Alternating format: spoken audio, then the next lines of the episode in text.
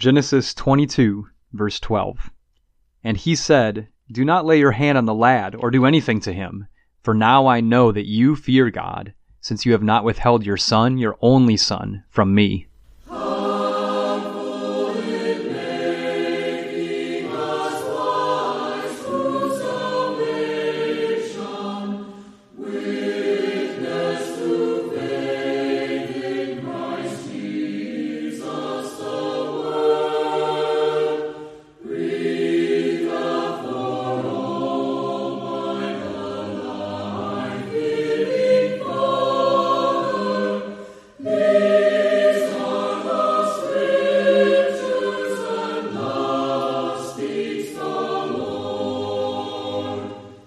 Welcome to Walking Through the Book. I'm Stephen McCrary.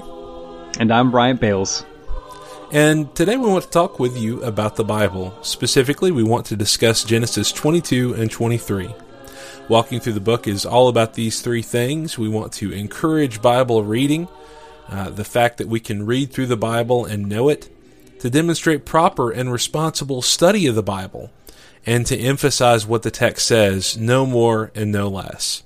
Before we start doing that, though, we do want to let you know how to get in touch with us. You can find us on Facebook at Walking Through the Book, uh, or you can email us, Walking Through the Book at protonmail.com, or you can look at the website of the North Columbus Church of Christ where I preach. That's northcolumbuschristians.com, and I encourage you to reach out to us in any of those ways. Uh, also, you can t- contact Bryant. Bryant, uh, why don't you let it, let them know uh, how to contact you? And uh, I think we had some feedback on a previous episode that you wanted to address. Yeah, so you can find the website for the congregation that I'm uh, a member of in Savannah, Georgia at gardencitycoc.org. We also have a uh, Facebook page. If you look up the Garden City Church of Christ, it should pull up. And uh, yeah, so um, the uh, feedback that Stephen was just talking about is uh, a very, very dear friend of mine um, who listened to the podcast was gracious, gracious enough to point out um, something that I actually said uh, in error on the last episode. And I'll um, kind of make a comment about um, just being very grateful for that after I point out just really quickly what that error was. So it was talking about the blessing that uh, fell past Jacob's first three sons. That's Reuben, Levi, uh, Reuben, Levi, and Simeon. Um, and in Genesis 34, verse 25, it's where Simeon and Levi went and destroyed the men of Shechem after they circumcised themselves. Um, and I think I said it was three of Jacob's sons uh, last week on the podcast episode, um, but it was just those two those two brothers who went to do that. And then chapter 35, verse 22, is where Reuben went and lay with Bilhah, his father's concubine, and Israel heard about it. So you've got Simeon and Levi uh, annihilating the men of Shechem, and then you have Reuben basically just sleeping with his father's concubine. And then in Genesis 49, uh, now this is the scripture that I think I referred to without actually looking at it specifically last week. It's um, Genesis 49, verse 3 and 4. It's where uh, Jacob is blessing his sons, and these blessings relate to things that were going to come in the future. Um, for instance, verse 8 through 12 has a uh, blessing pronounced on Judah, where the, the kingship is granted to him in the future. In verse 10, it says, Until Shiloh comes, which seems to be a messianic prophecy about Christ and, and his coming. Um, but in verse 3 and 4, Reuben, uh, Jacob focuses on the fact that Reuben will not inherit the chief blessing uh, because of he uh, because of his defiling his father's bed. And then in verse 5 through 7, Simeon and Levi he couples them together and also says that his blessing is going to pass over them because they were cruel, and his soul will not enter their counsel or their honor, uh, because they're in anger they slew uh, they slew men unjustly. So he said in verse seven, "Cursed be their anger." Um, but then in verse eight he says, "Judah, you are he whom your brother shall praise." Um, so that's to correct what I said uh, last week. Now on the the gratitude for that. So um, this this friend of mine who pointed that out, uh, really on walking through the book, we we embrace uh, any feedback like that. Um, if you if you hear anything that that sounds off, whether it's myself or Stephen, um, we we both welcome um, any kind of feedback, whether it's uh, critique of something that was said that seems to be off, um, whether it's an invitation to maybe study a concept or statement or view a little bit further. Um, we we we invite engagement from you as the listener. Um, you can find us on Facebook. You can, uh, you know, message us on Facebook personally um, or email us, like Stephen said. But we always welcome feedback, whether it's uh, correction or whether it's encouragement. Um, we just we would love to hear from you, and so we'd be we'd be glad for more comments like that. Uh, if you hear something said wrong, just please feel free to to let us know because we're we're grateful. Uh, we're grateful for that correction. We do want to make sure that uh, the things that we say are biblically sound um, we want to make sure we have our facts straight, and uh, we want to make sure that our understanding of Scripture is doctrinally straight as well. Um, so I just wanted to clarify that um, before we got into the episode. Uh, and also, uh, we're all growing. Right. Um, right. A friend of mine once said that you know we're all works in progress, and uh, and and we need to keep that in mind. Uh, and so in you reaching out to us, you're helping us grow. Right. Um, and and the Bible, we believe the Bible has all the answers that we need to live this life in a pleasing way to God. And in fact, uh, we believe it to be perfect as it is and complete in that sense. Uh, but we're not perfect, and and we're not complete in the greatest of senses, and we're still human, and we can get something wrong. So I just I, w- I just wanted to echo what you said there, Bryant. Right. And then just to kind of give an outline um, of what we're doing in walking through the book. Uh, so I wanted to just read um, something from Psalm 119, uh, just related to what, what, what we're doing and why. Um, so the psalmist in Psalm 119 said, uh, "I have rejoiced in the way of your testimonies as much in, as in all riches." In verse 14, he says, I, I will delight myself in your statutes. I will not forget your word. And then verse 18, he says, Open my eyes that I may see wondrous things from your law.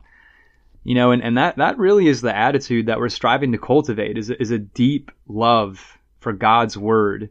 Uh, not, not for the commentaries of men, not for the insights of, of anybody except just reading the word and gaining from it things that God helps us to see that help us to draw closer to Him. So what we're doing is is simple.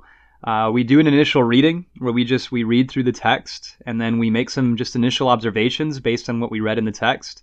And oftentimes those things are observations that we we literally uh, did not notice before reading it together on the episode. Um, so oftentimes those are uh, off the cuff observations, um, just like Stephen said with us, you know, still learning and growing. And then we look at uh, themes and we try to think about how the the story we're reading may have greater connections both to the greater themes in Genesis, but also just to the overall story of the Bible that we're aware of, especially how things tie together in Christ and the church for us today.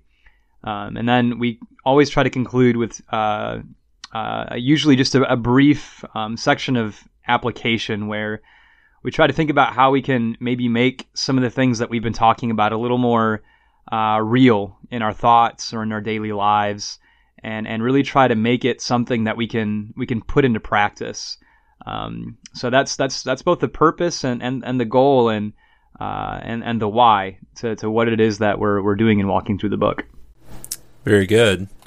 With nothing else, let's begin our reading.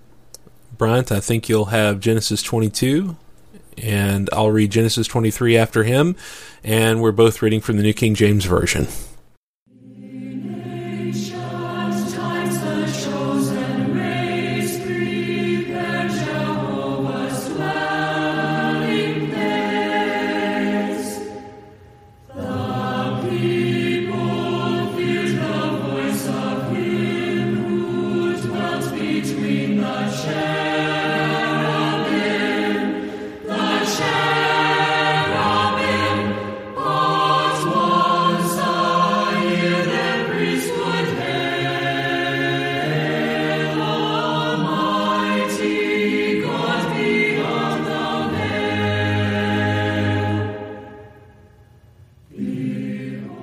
Genesis 22.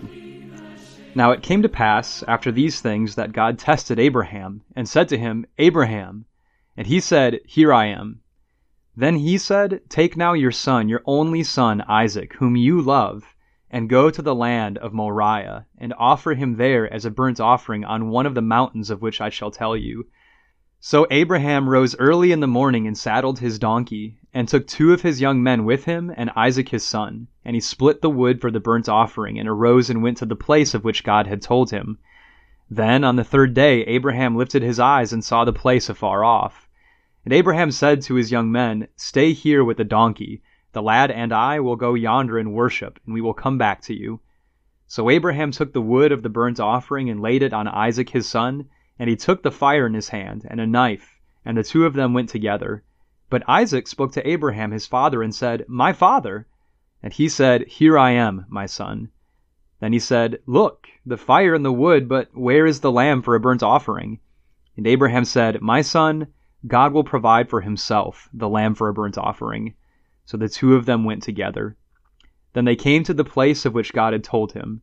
And Abraham built an altar there and placed the wood in order, and he bound Isaac his son and laid him on the altar upon the wood. And Abraham stretched out his hand and took the knife to slay his son. But the angel of the Lord called to him from heaven and said, Abraham, Abraham. So he said, Here I am. And he said, Do not lay your hand on the lad, or do anything to him. For now I know that you fear God, since you have not withheld your son, your only son, from me. Then Abraham lifted his eyes and looked, and there behind him was a ram caught in a thicket by its horns. So Abraham went and took the ram, and offered it up for a burnt offering instead of his son. And Abraham called the name of the place, The Lord will provide, as it is said to this day, In the mount of the Lord it shall be provided.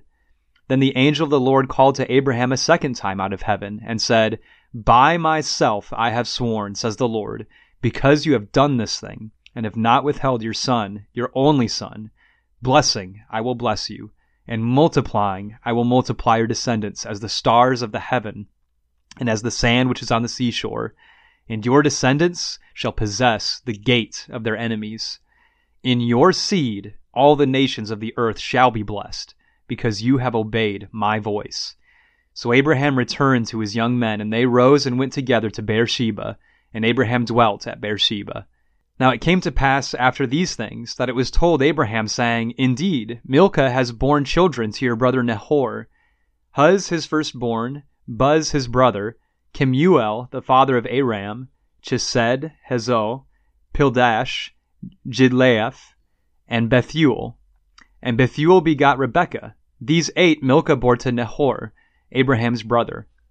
His concubine, whose name was Reumah, also bore Tebah, Gaham, Thahash, and Maacah.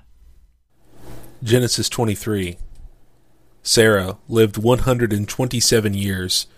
These were the years of the life of Sarah. So Sarah died in Kirjath Arba, that is Hebron, in the land of Canaan. And Abraham came to mourn for Sarah and to weep for her. Then Abraham stood up from before his dead, and spoke to the sons of Heth, saying, I am a foreigner and a visitor among you. Give me property for a burial place among you, that I may bury my dead out of my sight. And the sons of Heth answered Abraham, saying to him, Hear us, my lord. You are a mighty prince among us. Bury your dead in the choicest of our burial places. None of us will withhold from you his burial place, that you may bury your dead. Then Abraham stood up and bowed himself to the people of the land, the sons of Heth. And he spoke with them, saying, If it is your wish that I bury my dead out of my sight, hear me, and meet with Ephron, the son of Zohar, for me, that he may give me the cave of Machpelah, which he has, which is at the end of his field. Let him give it to me at the full price as property for a burial place among you. Now Ephron dwelt among the sons of Heth, and Ephron the Hittite answered Abraham in the presence of the sons of Heth, all who entered at the gate of his city, saying, No, my lord, hear me. I give you the field and the cave that is in it. I give it to you in the presence of the sons of my people. I give it to you. Bury your dead.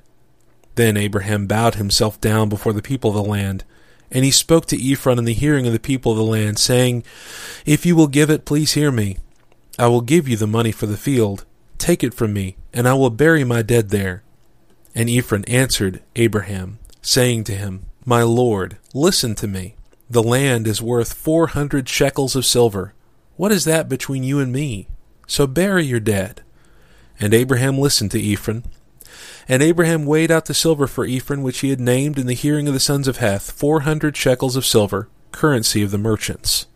So the field of Ephron, which was in Machpelah, which was before Mamre, the field and the cave which was in it, and all the trees that were in the field, which were within all the surrounding borders, were deeded to Abraham as a possession in the presence of the sons of Heth, before all who went in at the gate of his city.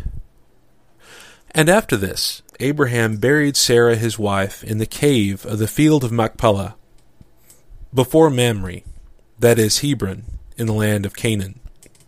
So the field and the cave that is in it were deeded to Abraham by the sons of Heth as property for a burial place.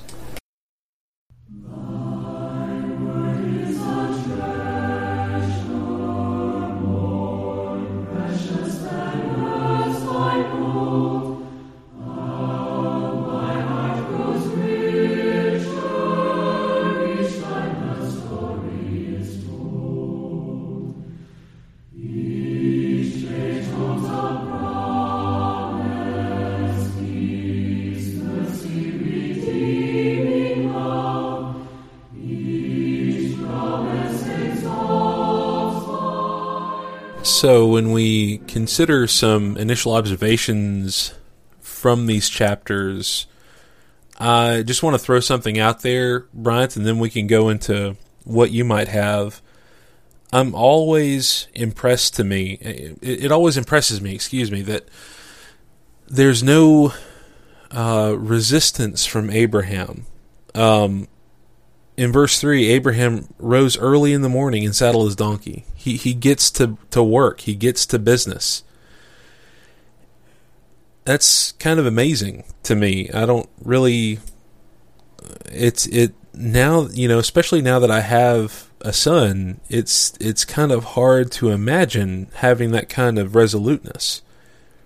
Um, a lot of things going on here, but uh, you know, a couple of other things this uh, this exchange between Abraham and Ephron is just so.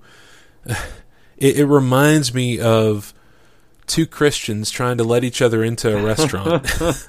and no, you first. No, you first. No, you first. And eventually, someone's got to give, right? Or you'll be stuck at that door trying to be polite for the rest of eternity. But, uh, but, but it, it does show. I mean, there's just some interesting things to see there. I'm sure. Yeah, uh, I guess the the first thing uh, that I'll say this. I don't know if this is really a textual thing, but studying through books of the Bible with uh, somebody where you're actually like talking through it and spending a lot of time in it is so exhilarating and exciting. And uh, it's because like the momentum of the book, it's like connections become more clear. It's like you read something and you're just immediately oh, yeah. filled with excitement, like whoa, there's so much here, and like I don't know, there's something about the points that we've already made and the things that we've already looked at and the connections that we've looked at to the overall picture of the Bible. It's just, you know, when we were reading this, it's like, man, there's just, there's so much, there's so many wonderful things here, you know? And I don't know, maybe it's just because. that's kind of where I am right yeah, now. It's like, where right. do you start? Oh, it's yeah. like, okay. That's the thing. There's, it's so rich, you know, you know and yeah, it's, it's like reading it for the first time, and I think and I think a lot of that is due to just us talking through it in this way. Like really, you know, I've just mm-hmm. I've found mm-hmm. that you know you yeah. talk you talk with someone through Scripture just just simply, and it's just the amazing nature of, of books of the Bible. Just it shines so brightly. Um, so I, I don't know. Yeah. You know one one thing one thing that that comes to mind. You know while you're doing that, what came to my mind during it that I've never noticed in this reading. Um, you know, chapter 22, verse 23, Bethuel begot mm. Rebecca. Well, isn't that going to be right, Isaac's yeah, wife? Yeah, interesting. Let me confirm that no, real yeah, quick. That's, that's yeah, that's verse uh, chapter 24. Rebecca is going to be uh, chosen. Yeah, yeah, the yep. daughter of Bethuel. Yeah, yeah, yeah. So it, that that's one of the greatest things about this study that I'm I'm seeing some things that are coming in from behind. Ah that led up to this, but also I'm seeing some seeds that are being planted. Okay, this is happening, and this is going to come later on.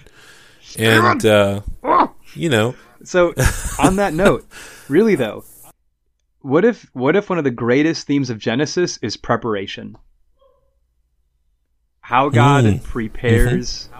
his work knowing what's coming later. What if that's why verse 20 through 24 is there? Think about even the creation account. You know, oh, God, sure. before he ever put man mm-hmm. on earth, he prepared it first. You know, and then think about Abraham. Like he's, he knows he wants to bless Abraham exceedingly, but he has to prepare Abraham for blessing upon blessing upon blessing. And for Abraham to get to the place he's at now required the momentum of how God had helped him and blessed him and refined him and spoken to him beforehand. So God God uses Precisely. the momentum for more blessings and he uses it to fulfill greater aspects of his plan and progress it on forward.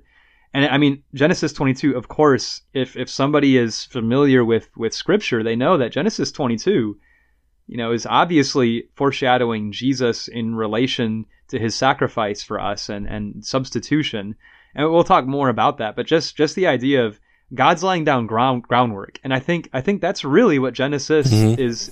I said that really weird. Genesis, Gen- Genesis. That's what Genesis I think is all about. And think about Genesis. think about later with Joseph. How much work does God do to prepare Egypt to be a place where right. Israel and his children can find refuge? How much work does God do to prepare Joseph mm-hmm. to be a wise ruler and prepare Joseph's brothers to be convicted and humbled? And anyway, yeah, I, I just I think what you just said is such a good observation because I you saying what you just said, you know, really just triggered those thoughts. And again, that's just talking, you know, just talking about what it says, you know, just wow, amazing. Yeah, yeah we're not, you know, we're not studying studying some sort of uh, planned out curriculum with this series. We're not going through uh, lesson books or anything. But uh, but yeah, I think you make make some awesome points there. That you know, God didn't ask Abraham to do this back in Ur right, of right. the Chaldees. He he didn't say take your take your nephew Lot, who you love, and and offer him as a sacrifice to me.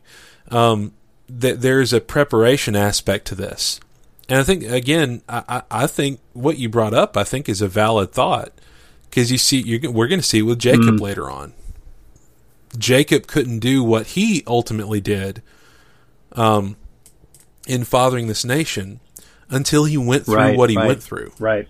Um, and all the all the struggles that he went through, all the hard mm, times, mm, mm, and so uh, so there's just a, just a lot of things to, to think of there. That's uh, that's that's some really awesome points there.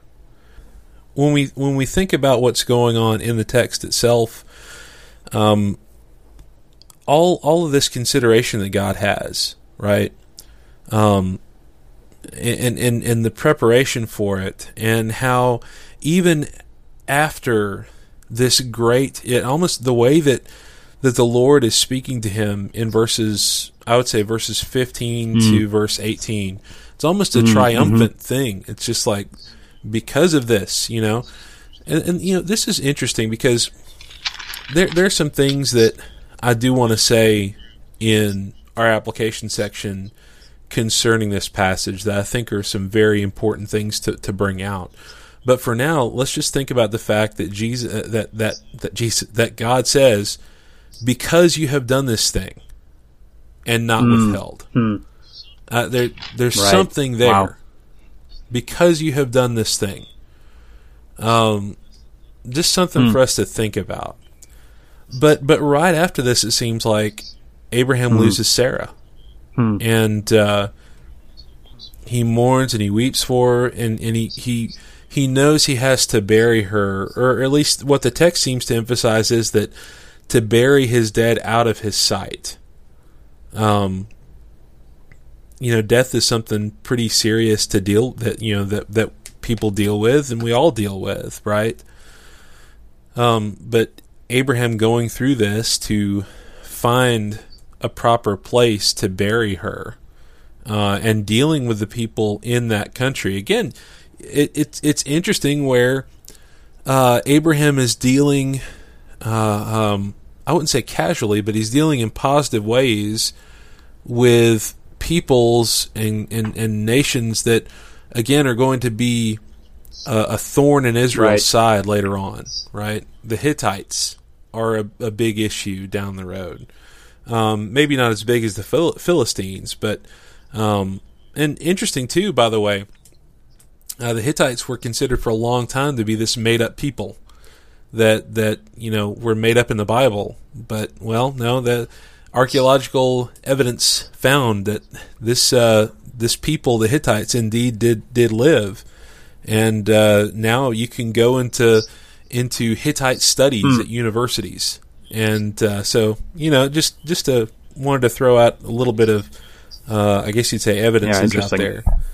Um, but uh, I don't know. You, what are some other things that you saw there? I know we're we've been speaking generally, but what are some specific things that jumped out at you, Bryant? Well, I guess on the note of this, uh, you know, this exchange that happens with um, the sons of Heth, Ephron, and Abraham, and burying Sarah. I mean, there's a whole chapter dedicated to this. You know, that's that's uh, a lot of focus. Um, and I, I, think in themes, I'll, I'll, point out some things that I thought uh, were really fascinating that I hadn't noticed before. But I guess just an initial observation is um, Abraham's humility uh, in verse seven and verse twelve. So Abraham, Abraham, Abraham knows the land really belongs to him. Kind of like, kind of like David and Saul. David knew he was really the king when Saul was persecuting him, right? Like he knew right. that which makes it even more amazing that David willfully, uh, you know, has mercy on him and doesn't doesn't kill him, and lets Saul continue to reign even while he's just going crazy, you know. And he knows he knows the nation and the people that are his people, right? Um, you know, Abraham he knows this is his land, and he knows that God has promised that the Canaanites, you know, are evil and their iniquity is not complete, and one day they'll be so evil that the land's just going to be taken from them anyway. And yet in verse 7 and 12, while they're insisting on just giving him this land, he bows down to them twice. Uh, and I just think that's so amazing that Abraham didn't let God's promises make him become arrogant. And so I think you see his humility towards the Lord in verse 22, but you see his humility towards, you know, I guess you could even maybe think in a sense God's enemies in verse 23 now, these men seemed like good men, by the way. I mean, they were very polite to Abraham. They're very generous and kind. Um, and I think that's great. But I think the fact that Abraham was told the things he was told about Canaanites specifically, he had possessions, he had money, he had wealth and prestige because they considered him, you know, their lord. Even they even said in verse six that they considered him a mighty prince among them. Um, so Abraham's humility. It's just amazing how God continues to expose the deep things in Abraham's heart that are consistent with true faith. I, I just I'm, I'm, amazed that um, we're seeing that more and more as as Genesis progresses with Abraham. And would you say too that again in terms of this preparation theme, thinking about that a little bit more too, the the whole construct of the book, um, you know, did it this certainly wasn't something that that uh, Abraham might have done back when he was lying to Pharaoh. I mean, I, I don't mm. know. May, maybe there was mm. a build there where you know, um, but but obviously he he wants to get along with them, and they want to get along with him, and uh, and and that's that's a good thing, really, to have that level of humility that says, you know what, I don't have to work through all these things. You know, I can bury her wherever I want, but I want to make sure that everything's okay with the inhabitants here. Right. Um, I think that speaks to something. I think I think it's too easy. Uh, that gets a little application, but I think it's easy for us to burn bridges uh, from time to time, and uh, we need to be careful that we're not doing that.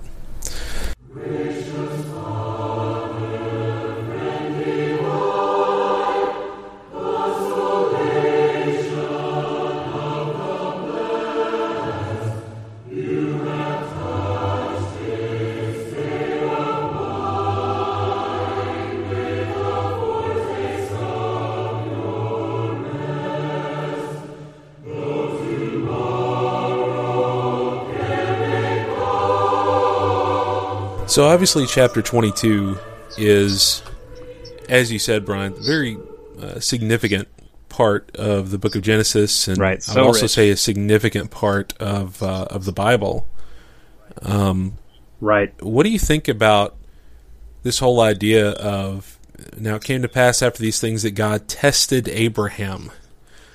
I guess I ask that Hmm. because if you look, you know, in the book of James, chapter 1, uh, God does not tempt man, or, uh, you know, uh, some translations might even say that God does not test us.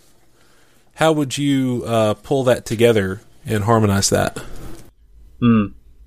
Yeah, so I I love it. I think it's just like uh, in Matthew chapter 15, there was a Gentile woman who come who came to Jesus, and he he really was. I mean, kind of seems like he's kind of uncomfortable. You know, he says some things that are pretty hard on this woman. Um, you know, he tells he tells his disciples and the woman, "Hey, you know, I was only sent to the lost sheep of Israel," and she just keeps she keeps begging him. You know, and eventually, after begging him and Jesus saying, "Hey, it's not right to give the children's bread to the dogs," she says, "Oh yes, that's right, but Lord, even the little dogs," and I'm, I'm paraphrasing, even the little dogs get the crumbs from the master's table. And he says, "Oh woman, your faith is great. Go, your wa- your daughter is healed." Those who have true humility, those who whose hearts really fear the Lord, God can press their hearts to to demonstrate the quality of humility that exists in them. And I love that. You see that throughout the Bible. The Psalms, the Psalms are a collection of poetry based on that idea in verse 1. God testing the psalmists with trials and afflictions. And we have 150 Psalms because of God's brilliance in drawing out magnificent truths from the heart of people who love God and will never give up on God. It's it's just extraordinary. And and the lessons we learn from righteous people being pressed are irreplaceable and so encouraging. And i think you see that with paul in second corinthians when he says you know we're struck but we're not defeated. You know we're always sorrowing but yet we're always rejoicing and so you see this idea through the word like with jesus and his crucifixion when the righteous are pressed god gets glorified even more and and so I, I think this is such a positive idea that that still proves true when righteous people even today go through trials. And the other side of it, we even learn something when the wicked are pressed. Um, I mean, I'm reminded Right. of Paul before yeah. Agrippa in Acts 26, and I'm just going to read Acts 26 and uh, uh, let's let's say verse 26 for the for the king before whom I also speak freely knows these things for I'm convinced that none of these things escapes his attention since this thing was not done in a quarter corner excuse me. King agrippa do you believe the prophets?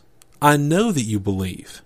Then agrippa said to paul you almost pers- persuade me to become a christian and you know paul was talking about the evidences really about who the Christians are and uh, the distinctions between the Jews and the Christians and the fact that these things are openly talked about. And he presses him. He says, Do you believe the prophets? I know that you believe.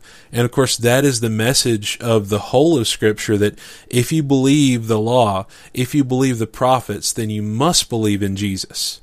You must believe in Jesus. And if you don't, you're rejecting what God has built up to.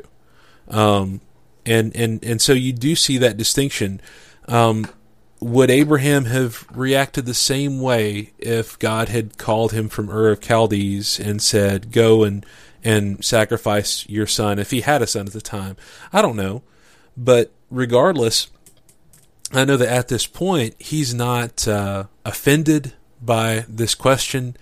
Um, in fact, if we bring in Hebrews to tell us something about what Abraham said, if you go back, I believe it's in Hebrews 11, that Abraham apparently was believing that God could resurrect Isaac, which is just sort of amazing because I don't know of any records around this time or any evidence in Genesis of all of resurrection. Uh, and yet Abraham was able to take that leap, and it's not a leap of faith. Let, let me say something very clear about faith while we're on this point, because this is faith that brought Abraham to do this. But faith is not something that is uh, unreasonable. It's not just this blind, like, okay, maybe this will work out. Uh, just throwing, you know, throwing into the wind. We'll just see where the wind takes us. You know, that's that's not faith. What faith is really is something that's based on logic. It's based on reason.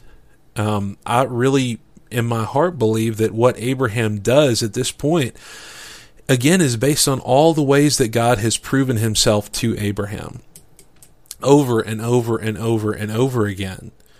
And so Abraham now has this relationship with God and he's intertwined with him to the point that that they're together in this.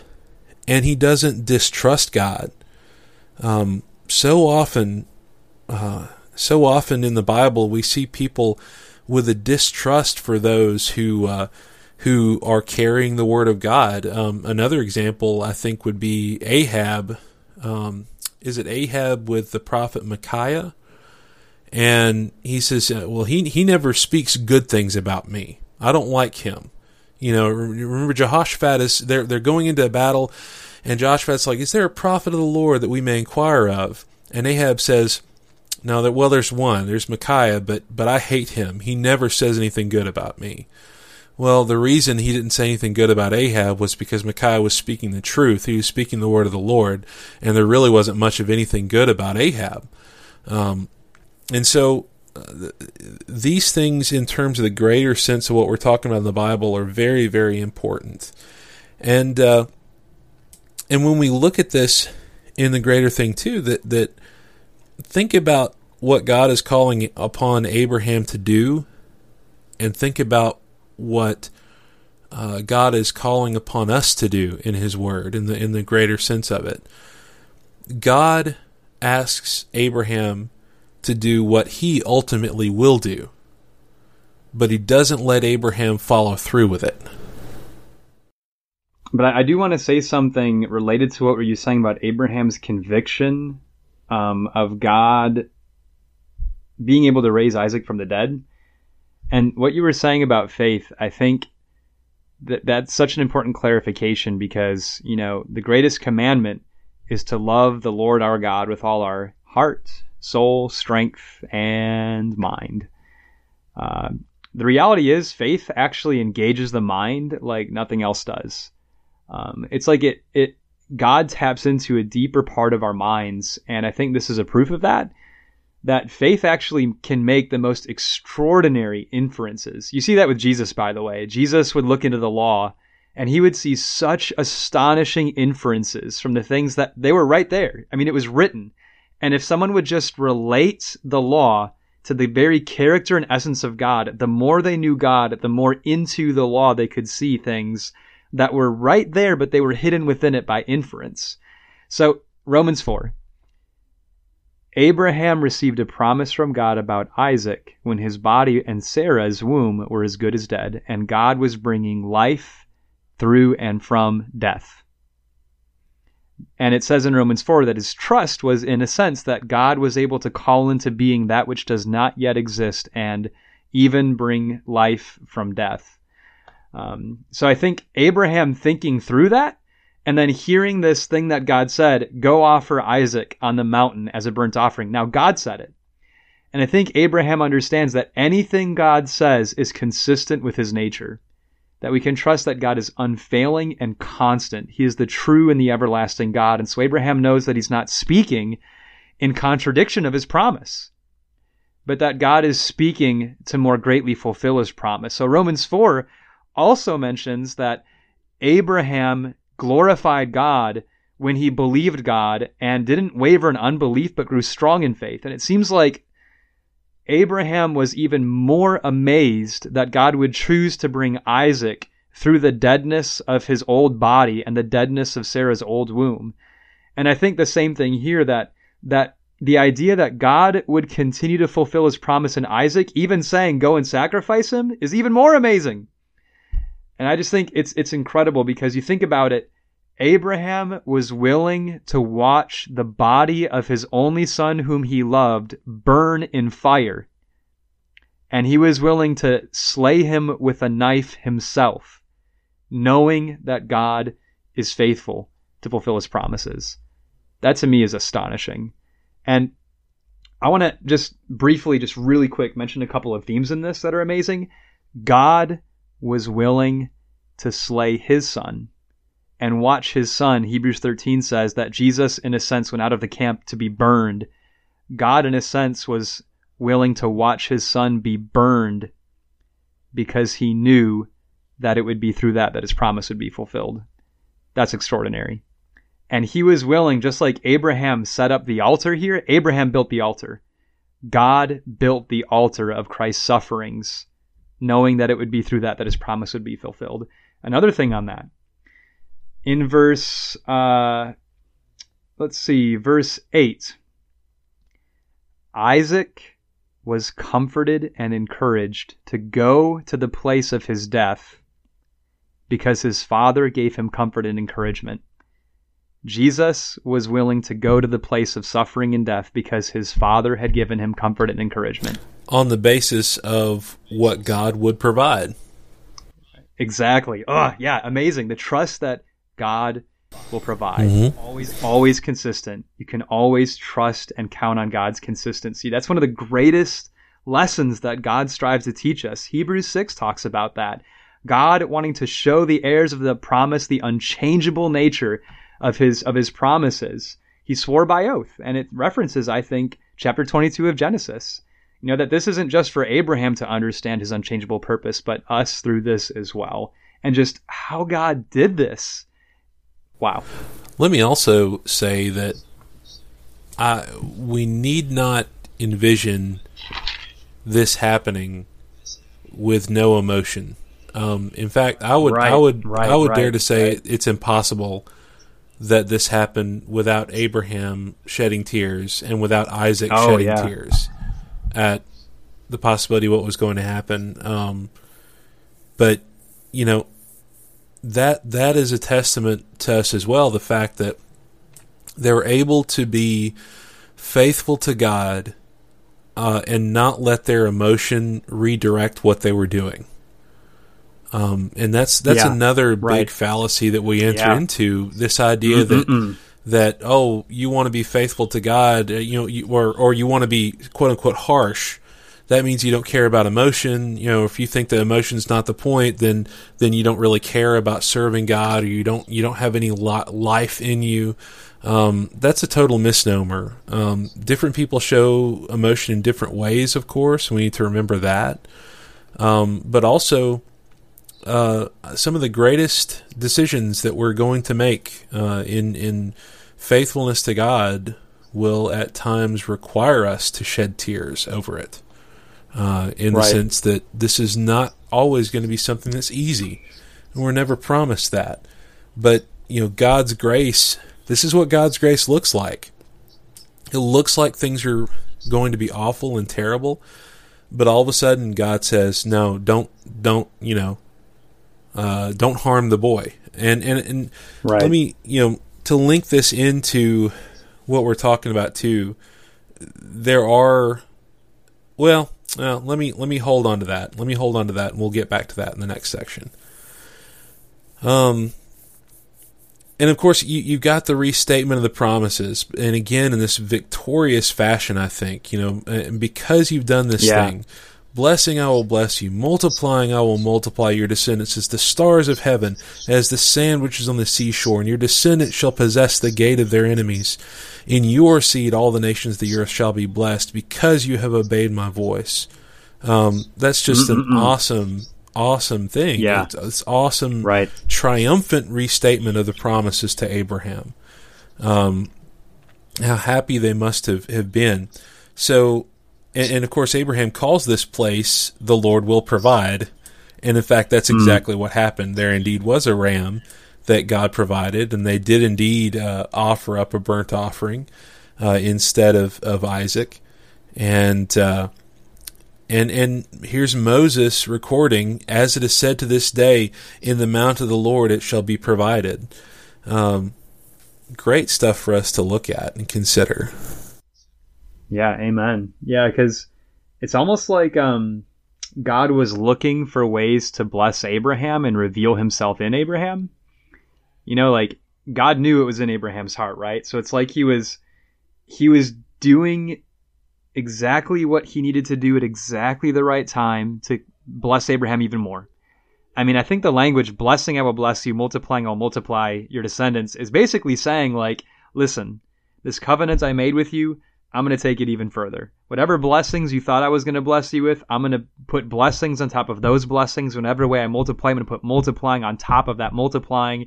And I think he's saying it's, it's just going to be in immeasurable blessings, unfathomable blessings. And when there's blessings, he'll put more and more and more and more on those blessings. Think about the effect that this had on things beyond just the earthly realm, right? I think that's amazing. And, and I think God was trying to mark how much grace he invests in this sim- simple faith, the simple faith that trusts God, how much God is willing to do. And I love possess the gate of your enemies. I remember, I'm reminded of 1 John 5, 4 through 5, where John writes in those verses, What is the victory that has overcome the world? It is our faith the simplicity of faith. God would not allow any other outcome except complete victory to Abraham. He like when he said this, there can be no other outcome. So the times when Israel was apostate or unfaithful, it is not it cannot be the end because God has promised you will possess the gate of your enemies. There will be victory. There will always be a remnant.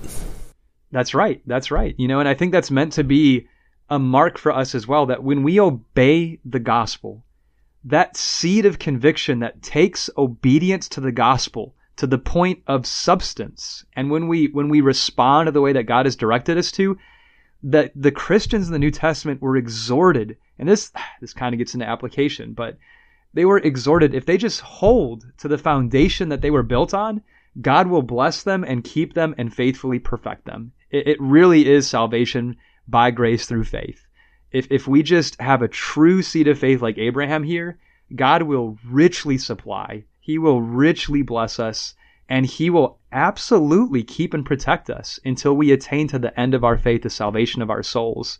So I just I love how far God goes to mark this. And you think about the impact that God can help us to have on the world around us through this faith.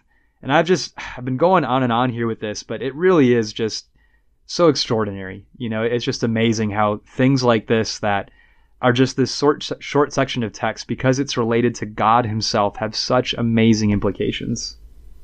And then from that uh, I, I really think that we see right after this the death of Sarah, Abraham, uh, in the wake of this, he's prepared for you know, he's he, he amped himself up mm. for losing Isaac so mm-hmm, much, mm-hmm, mm-hmm, and yeah, the possibility is that you know maybe he's more prepared for Sarah dying. Uh, I, I don't mm. know that for sure, but uh, but there are some some of the, those things we want to get to in the application section.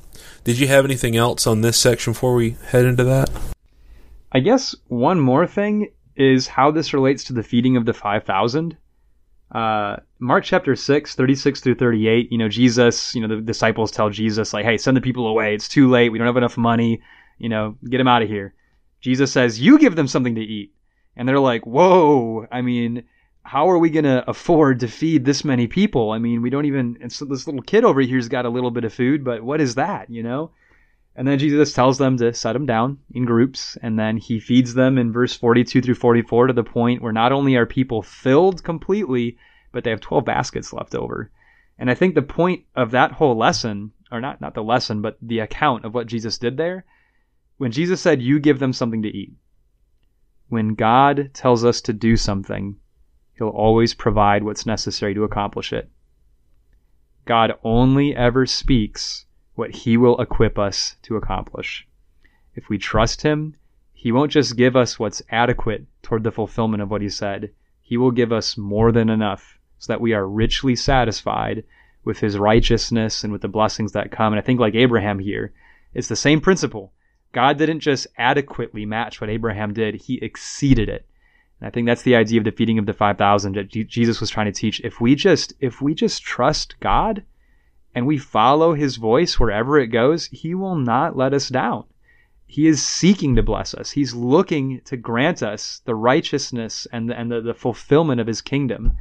And again, I know that's kind of getting into our application section, but just what what God does here is so extraordinary. Well, there may, there may be times when we don't feel equipped to carry Right. out carry out Yes. something, Right. but but the, those may be the times where we have to go back and take a look and see, well, what is it we're trying to do, Right. and what's the Yeah, point of what we're trying to do? Yeah, great Um, point.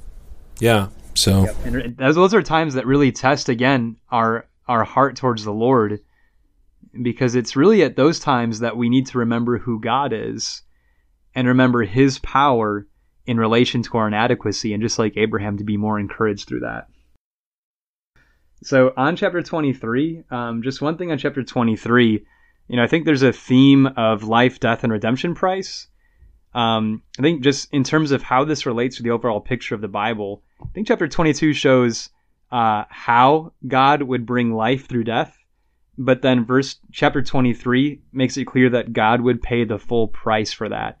I think it's interesting that Abraham would not bury Sarah in a place that he did not fully possess and pay entirely for at full price.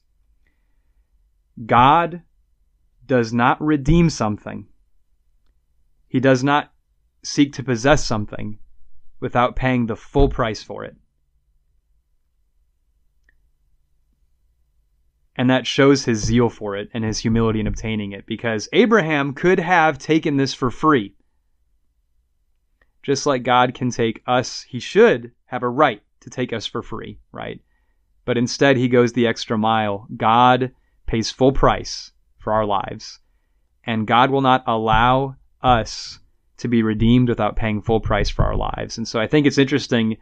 You see, you know, Abraham was willing to sacrifice his only son, but the principle of paying full price when when you could get something a different way, uh, being a part of how this is going to work out, I think is revealed in chapter 23 in a really interesting way. And publicly, Well, and- you know, and also when when no one would think worse of you for having done so. right? Yeah, You know, absolutely. Um, yep. But Yep. but it speaks to the divine concept of justice. Um, Right. God Right, God's right, not right. doing what He's doing just just on basis of what we think of Him. Right. Um, because He could get away with a lot. yeah. I mean, no. Amen. You know, i- yeah. if, if if if that's what He was going by, um, but but He judges Himself based on His own levels, and and and that's the thing that people need to realize that we all need to realize is that you know we're not we're not being pushed down uh, to some minuscule place by God. God is actually calling us to the same place that He judges Himself by, that He Right. that He holds Himself to, and uh, and that's a great place to be. But uh, but that's a really that's a really well well said point because the levels that again the level that God is calling upon Abraham to give, he is willing to give right. and to give to such a degree that really, even if Abraham had gone through with it, it still would be beyond that, uh, in a sense. But but it, but it's set up in this similar way, and uh, and while we can appreciate what Abraham does, so much more we I, I- I believe we can appreciate what God uh, did at this time and continues to do. Amen.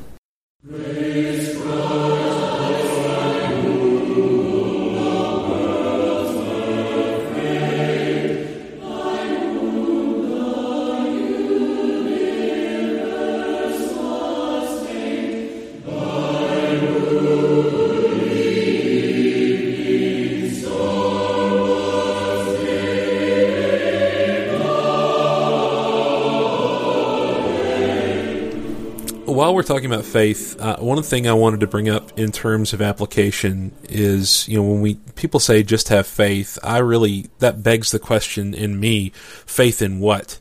Um, what am I having faith in? Well, you have faith in God. Well, what does that mean? And sometimes we might go to Hebrews 11 in verse 1, which says, Now faith is the substance of things hoped for, the evidence of things not seen. And sometimes we look at that as the definition of faith. Even there are even some Bibles that have that heading of faith defined in there. Um, and and not to be nitpicky, I guess, but I don't really, I don't really particularly agree with the concept that that is a definition of faith. When you look at a definition of faith, faith is just belief. right? So faith is essentially the same thing as now. Now, when you have faith and the faith, as mentioned in the New Testament, that's something different. We see the faith as being something different. But I would venture to say that what Hebrews 11 verse 1 tells us is the things that faith does. Um, the manifestations of faith, the kind of faith that is called for. And so when it says faith is the substance of things hoped for, the evidence of things not seen, it tells us that faith allows us to hope for things that people in the world that most would not consider to be real.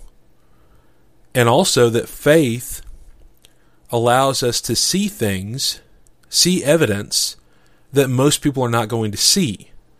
And this ties into plenty of Old Testament passages, but also to uh, what Jesus said about the Israelites that that you know their their ears have grown dull. Um, you know why he spoke to them in parables was to encourage them to really strive and work to seek him. And that's exactly what Abraham did. He he strove and he worked to seek God and to have this relationship with him. And his faith was a manifested faith. It was a faith that manifested something that, you know, Hebrews goes on to tell us in, in chapter 11 that he looked for a land that had foundations, whose builder and maker is God. Um, the, the fact that he looked for a, a, a final, a, a ultimate land and I don't believe he ever saw that land in his life, you know. Um, but he followed God to such a degree that he was willing to give uh, of all of it.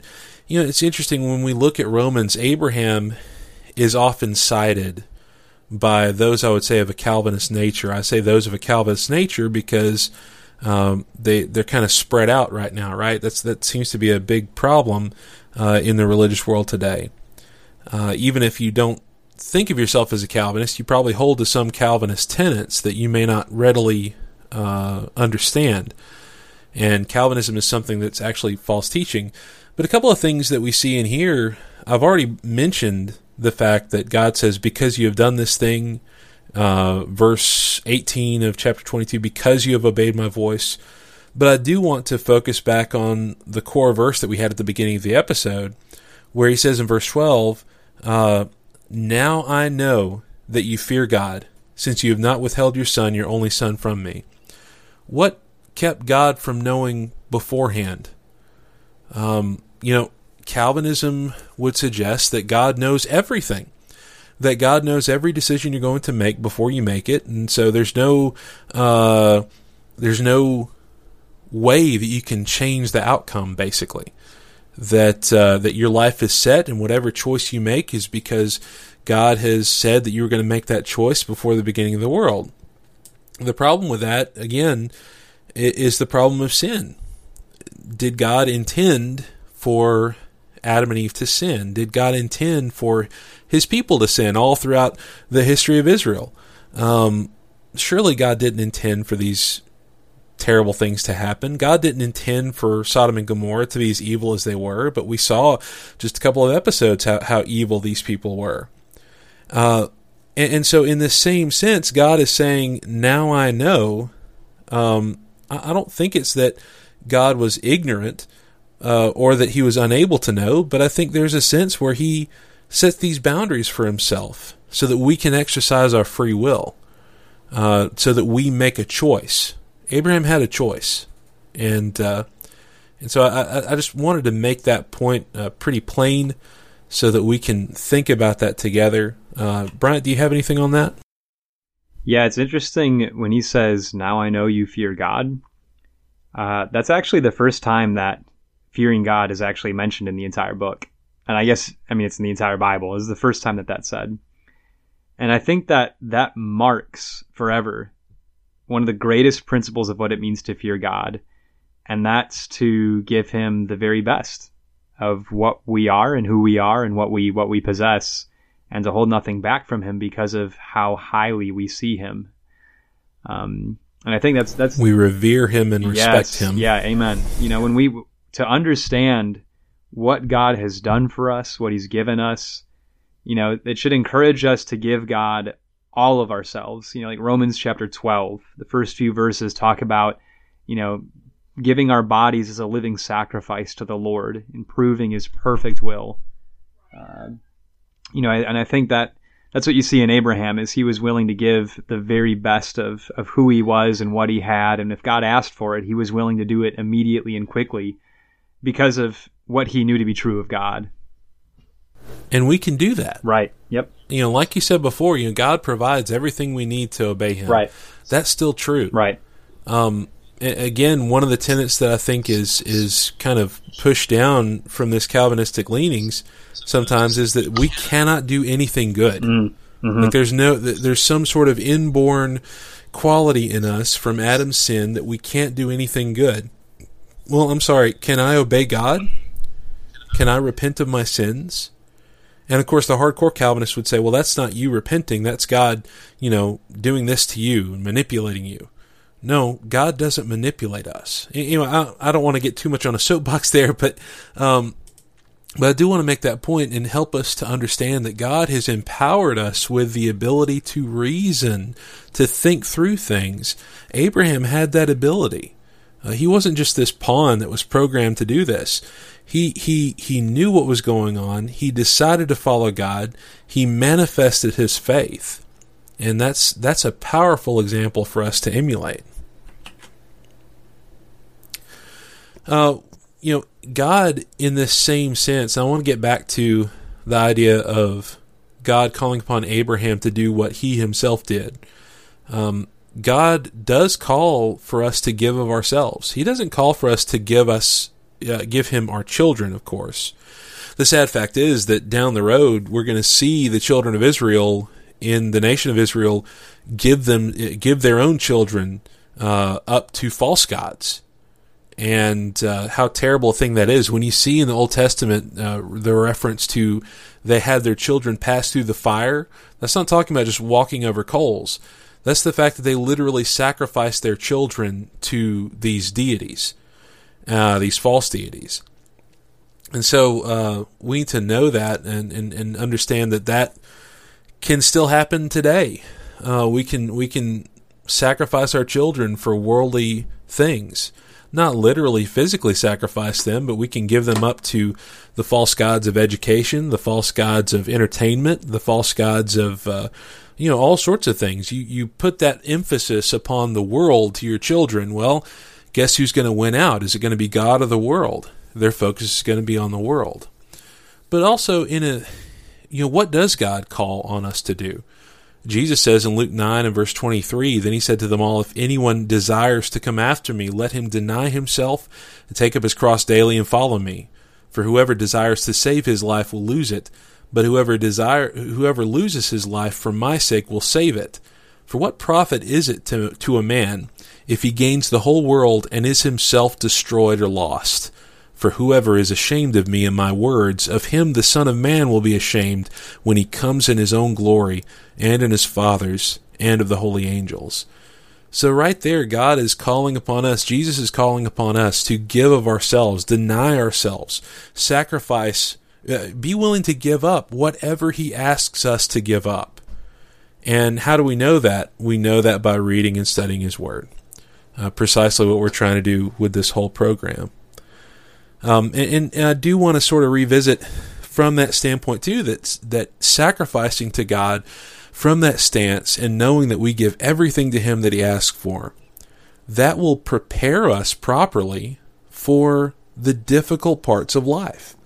Um, again, I, I, can't say that I know absolutely from the text that this uh, that this moment prepared Abraham for the death of Sarah, but I know that being a Christian prepares me uh, and allows me to cope with the losses and the struggles of life much more than I had beforehand, uh, before I was a Christian.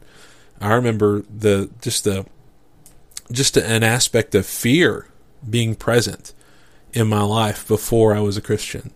And I didn't know that's what it was at the time, but it was just this terror uh, just general. You know, it wasn't where I couldn't live my life necessarily, but anyway, I don't want to get too far into that. But uh, but the whole point is that if we give ourselves to God and we put ourselves under His wing, He's going to protect us. He's going to shield us and take care of us. Did you have anything on that, Bryant? Any of that? Okay. One other thing I did want to mention too, uh, in terms of the interaction between Abraham and Ephron. Uh, if you remember, there's a time when uh, the, I think it was the Pharisees asked Peter, "Well, does your master give a temple tax?" And uh, Matthew 17 in verse 25, uh, Peter says yes. And when he come to the house, Jesus anticipated him, saying, "What do you think, Simon?" From whom do the kings of the earth take customs or taxes? From their sons or from strangers? Peter said to him, From strangers.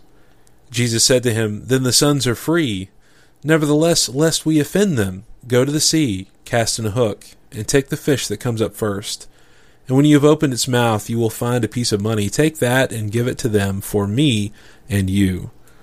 Um, there's an element there that I really want to focus on in relationship to this and a good application for all of us. Jesus says, Nevertheless, lest we offend them. Um, we have to be very careful that our knowledge and our understanding of the liberties and freedoms that we might have. Uh, there are going to be times where we have to push that to the side for the sake of interpersonal relationships and for that strengthening of relationships.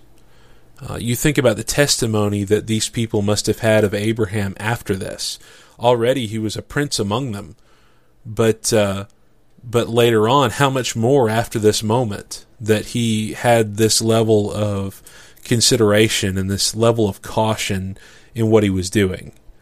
Um, I think that's just a great lesson for us in in dealing with each other, uh, especially those of us who are members of a local congregation. When you're working together, uh, keep this passage in mind and the consideration and the caution that Abraham has and the humility that he shows and how much that harmonizes with the humility that Jesus had and the carefulness that he had. A, a you know, a bruised reed he will not break, uh, smoking flax he will not quench.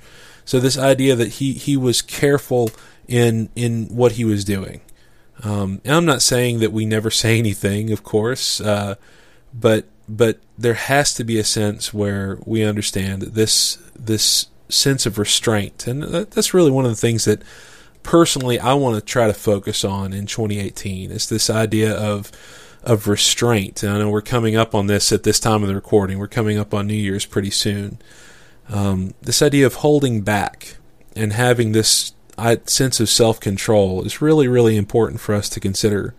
Again, Abraham could have walked all over them, but what a great lesson that, that he is so careful with with his interactions. Mm. Yeah, and I think kind of on that, um, when we understand how much God exalts us and how unworthy we are for that exaltation, it, it encourages us to let go of personal uh, desires or personal exaltation. I think it's interesting that um, Abraham wasn't made arrogant uh, by God exceedingly blessing him, saying like, you know, blessing I will bless you, multiplying I will multiply. You'll possess the gate of your enemies. You could think Abraham could get you know pretty big headed at that point. Or when the the Hittites come to him and say, "Oh Lord, you're a prince among us. Take it." Could think Abraham could think, "Man, things are going things are going pretty good," you know. But it's like yeah. the more Abraham is blessed, the more he's humbled, you know. And so being blessed by God should encourage us to be more humble. Um, we should want to not be noticed. We should want to fade into the background. We should want to exalt the people around us. Uh, we should want to be placed lower than everybody else. We should want to make sacrifices uh, so that we can serve others. I think it's interesting that Abraham demanded that he sacrifice this money. Um, you know, and I think God's grace, what you see in the New Testament, is Jesus uh, one passage is Luke chapter 12. Um, Jesus said in verse 32 of Luke 12, Do not fear, little flock, for it is your Father's good pleasure to give you the kingdom. Sell what you have and give alms. Provide yourselves money bags which do not grow old, a treasure in the heavens that does not fade, uh, or does not fail, rather, where no thief approaches nor moth destroys, for your, where your treasure is, there your heart will be also. That's a challenging passage. Um, and whatever phase of life you're in, you just need to make sure that to that to that teaching of Jesus, that you can say amen to that passage. Um, the kingdom that we've received, I think, in relation to us and Abraham, is even greater than what Abraham received. And I think you see with people like the Apostle Paul is a life of sacrifice unseen beforehand by anybody in the Old Testament. The more clear God's blessings become, the more equipped we are to live humble, lowly, quiet, sacrificial lives. So just like Abraham as well humbled himself even before his enemies, uh, that's what Jesus did, and that's what we're told to do at the ends of Romans Romans 12. So I just think there's there's a lot of lessons to be learned from Abraham's humility and just how his humility manifested itself in very distinct and marked ways. And those those ways ought to be present, uh, I think, in our lives even more so. You know, in the last program, we were, uh, I think, we were criticizing um, Abraham for lying to Abimelech about his wife, uh, or engineering that. And I bring that up because we're talking in such glowing terms about Abraham right now. And the reason we're doing that is because we're so astonished at the fact that this really occurred. This this really happened.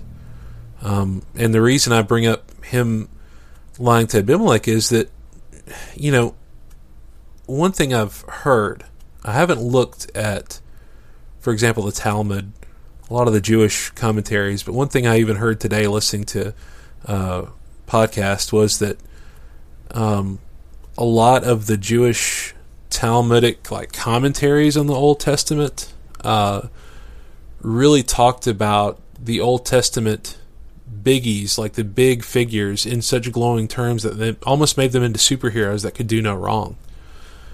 Um, but that's not the way that the Old Testament is actually written.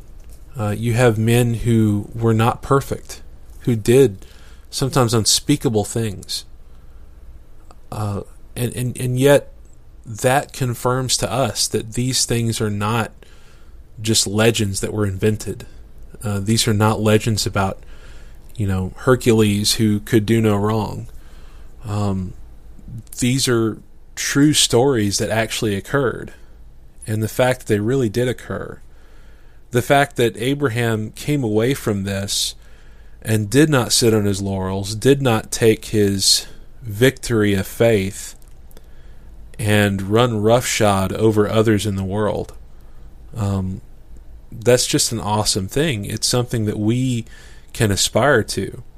Um, you know, not for Abraham's sake, but for the sake of God, and because we see the same thing in Jesus, we we seek it because we see it in Him and we want that in our lives and we know that's best right. for us. Yeah, and I, I definitely want to say as well, kind of on that note, you know, faith really equalizes all people of all time together, you know, because we, we share the same heart. Um, but on that too, you know, these are really challenging things. You know, I don't I don't want to talk about application like like I've got this, you know, down in my own life because I, I definitely don't, and I, I struggle really badly um, with applying these things even fundamentally.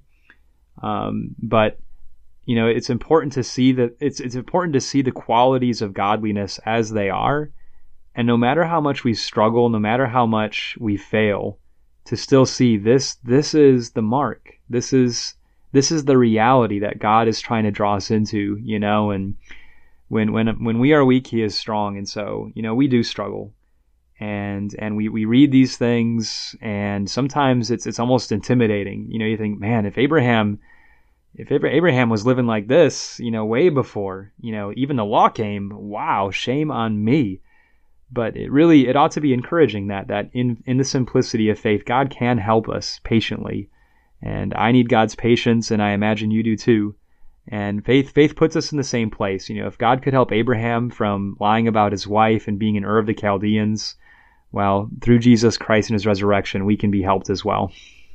And we can seek that grace, that same grace that Abraham Amen. received. Yep. Amen. Thank you so much for listening today. Uh, we hope you'll join us again next time when we cover Genesis 24. Until then, God bless you. Study well. Be lights to his glory.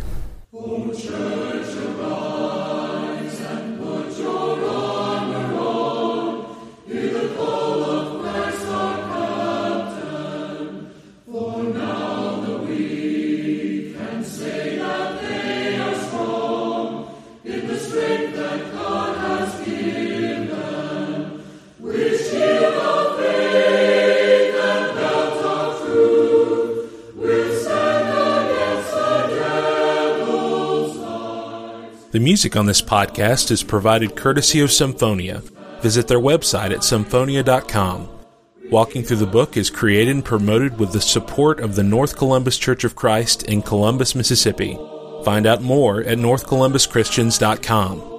The website of the Garden City Church of Christ in Savannah, Georgia is gardencitycoc.org.